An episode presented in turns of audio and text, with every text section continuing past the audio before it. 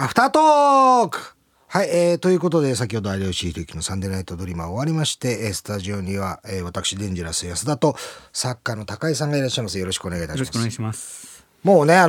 まあこれ聞いてる方は、まあ、いるかいないかわからないですけど観客次第と言われてるので聞いてるかわかんないかもしれないですけど、今日の放送でこのラジオの中で一番異常な人は高井さんということが確定したことはね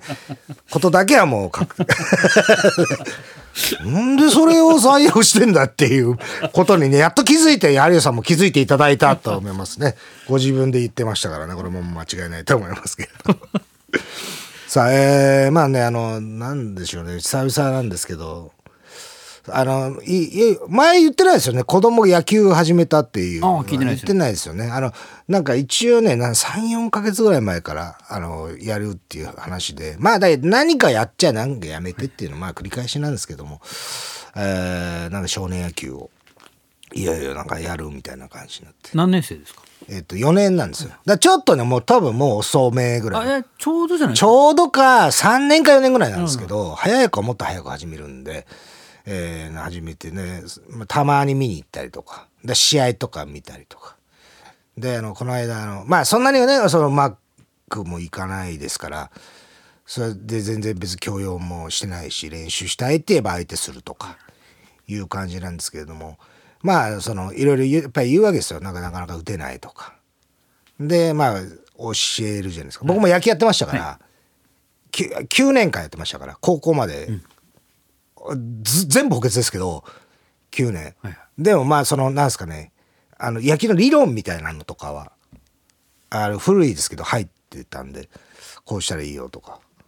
いうのはあったんです。でまあ教えてちょっとでも強めに言うとすぐ滑るんでそこすごく気をつけて、うん、じゃあもうやめよう今もうその気持ちだったらもうやめた方がいい絶対やめた方がいいって感じやめようっつってやめたりとかっていう感じではやってるんですけどこの間の親子大会みたいなね、はい、その野球チームの企画みたいな感じでどうですかってことになってで前からなんか行くとやっぱりコーチやりませんかとかいう誘いが来るの でそんなにできないんですよ時間的なあれとか でご迷惑かなと思ってであといつ辞めるか分かんないっていうまだそこもあるからこっち入っちゃうとなっていうのもあるんでなっててでも親子大会どうですかっていうからあじゃあ行きますつってそれでまあなんかユニフォーム着てきてくれってみたいな息子も言うから、はい、みんなお父さんとかみんなそういう感じなんだろうなと思って竜兵会のユニフォーム着てったんですよしたらお父さん何人か着てたんですけどユニフォーム着てるの俺だけねで案の定なんかしないけどみんなお父さん方があ安さんやる気ですねとかってなっちゃってやべえってなっちゃってでまあなんかちょっと練習とか始めるわけですよ子供たちとかが準備トレーニングしてる間に親暇だからなんかノックとかし始めるんですよ、はいはい、ノックちょっとやりましょうかみたいな感じででやっぱり俺やってましたから少しは、はいはいはいはい、まあ取れたり投げたりぐらいはね全くやってない人に比べたらできたりするんですよ、はい、めちゃめちゃおいいですねとかめっちゃ乗せてきてこっちも気分良くなっちゃってバンバンやっててでなんかあれちょっと安田さんちょっと親子大会あれやりましょうじゃあ試合始まりますけど、はいはい、じゃあ安田さんピッチャーお願いしますってなっちゃってあそうですかっつって「いやストライク入るかな」とかなんか言いながらでやって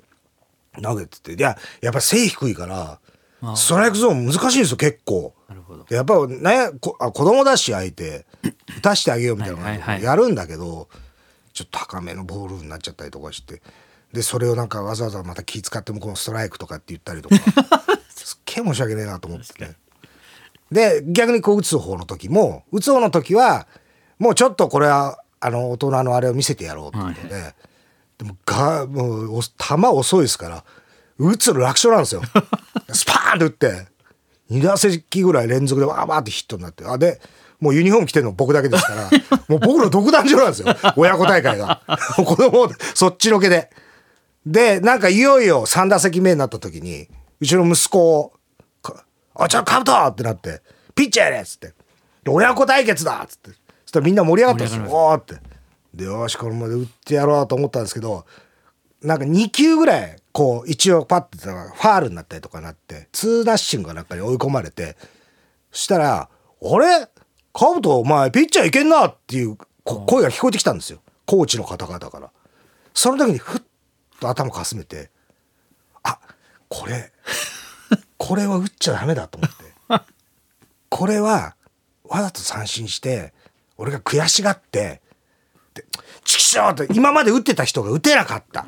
それでコーチの人の評価が変わってピッチャーとしてこれから練習させてもらえるかもしれないから、ここは空振りしようと思って、さあ来いっつって力強く空振りするぞって思ってたら、やっぱり佐賀なんですかね、バチコーンって打っちゃいまして長打意気消沈する息子帰ってきて、でその後まあ仕事ちょっとあったんで僕、はい、昼で切り上げて終わって、で仕事終わって帰ってきて、いや打っちゃったごめんねとかっつって全然口聞いてくんないしばらく口聞いてくんないで、寝る前にであそこあれだったよね、三振してあれだよね、やるときよかったよねとかっつったら、そうだよほんと空気読んでよで今度あるので、なるほど、もう一回あるんで、その時はちょっとねそのやらせをちょっとやろうかなとは思うんですけど、また打ちやすい球だったんですよね、だからついついことねあったんですけれども、まあ、そういうことが ありましたね。そういうお話でございます。あと一点、これはもうこの間気づいたことで、まあ、このラジオに関連してるのかどうかはわからないんですけれども、この番組のコーナーで謎の企画で、めぐみと鶴太郎って企画あるじゃないですか。でなんかめぐみのさんのこととか鶴太郎さんのことをいろいろ言ってるじゃないですか、はいはい、でねこの間ねちょっと待ってください、なんていう番組なんだっけな、ワールド極限ミステリーっていう番組、まあよくある再現部位みたいなやつとか、はいはいはいはい、なんかある、まあ、仰天ニュースとかでやってたりとか世界メールミでやってるような感じのやつで TBS 系列でやってるやつがあるんですよ。でそれの時にはっと気づいたんですけど、で MC をめぐみさんがやってらっしゃるんですね、はいはい、でまあ MC といってもほとんどまあそのスタジオのトークよりもワイプで抜かれる感じだったんですよ。でそのなんか、熊が最近すごいじゃないですか、はいはいはい、襲ってくるからっていうんで熊の恐ろしさをこ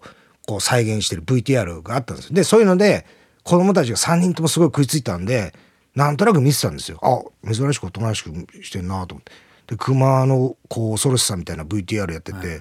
で子供たちもうわー怖い怖い怖いとかどうなっちゃうのとかってやってる中のワイプにパッとめぐみさんがまあ白髪じゃないですか今、はいはいはい、めぐみさん出たんですよ。でまたしばらくしてパッとめぐみさん出た、白髪だったんですよ。でまた見てたらパッとめぐみさん出たら黒髪だったんですよ、でと思って、あれさっき白髪だったのにななんでと思って、でまたしばらく見てたらパッと白髪になってるんですよ、と思って、俺もうそれからねワイプしか見なくてワイプのめぐみさんしか見ないで一応 TVer であったから見直したんですよ、はいはいはい、この間ねこれ今写真ねここでこれが通常のめぐみさんですよね、はいはいはいはい、でこれが何回か続いたんですよ。なるほど。でこの後にほら同じ番組で全く同じ番組で黒髪のめぐみさんで、この時にと思っちゃったんですよ。もうこっから僕ワイプしか見てなくて、それでこの後したらまたこのめぐみさんなんですよ。うわー金髪ですね。でしょ。いやだからこれめぐみさんって今どんな髪型してんのかなと思って、僕昼帯見てないから。白髪ですね。金髪っていうより白髪ですよね。はいはいはいはい。だでそれ金髪ですよね。その時は金髪だったり白髪だったり黒髪だったり、はいはいはいはい、そんな VTR 見てる最中に自由自在にカメレオンみたいに変えれんのかと思っちゃったら、これだからちょっと皆さんこれ聞いてる方で多分まだ TVer で見れると思うんで、なるほど、それちょっとワイプ見てみてください。ちょっと途中でもう何これっていう風にもう全くクマの VTR 見てなかったです途中から僕。これぜひちょっとで、俺誰かこういうことって気づいてる人いるのかなと思ってツイッターとかでよく検索するんですよ。自分で見つけたから誰も気づいてないんです。めぐみワイプ白髪で検索したんですけど出てこないですか。全然出てこなかった。だからもしかしたらこの日本の中で気づいてるの俺だけかもしれない。可能性ありますね。でしかもこの黒髪にした原因もこのラジオのせいかもしれない。白髪のことをなんか筆だなんだとかいじったりしたでしょ。それを聞きつけてめぐみさん黒髪に変えたかもしれないって。信じるか信じないかはあなた次第ですということで、ぜひ気になる方はご覧になってみてくださいということで、以上アフタートークでございました。これ1ヶ月よろしくお願いいたします。ありがとうございました。ありがとうございました。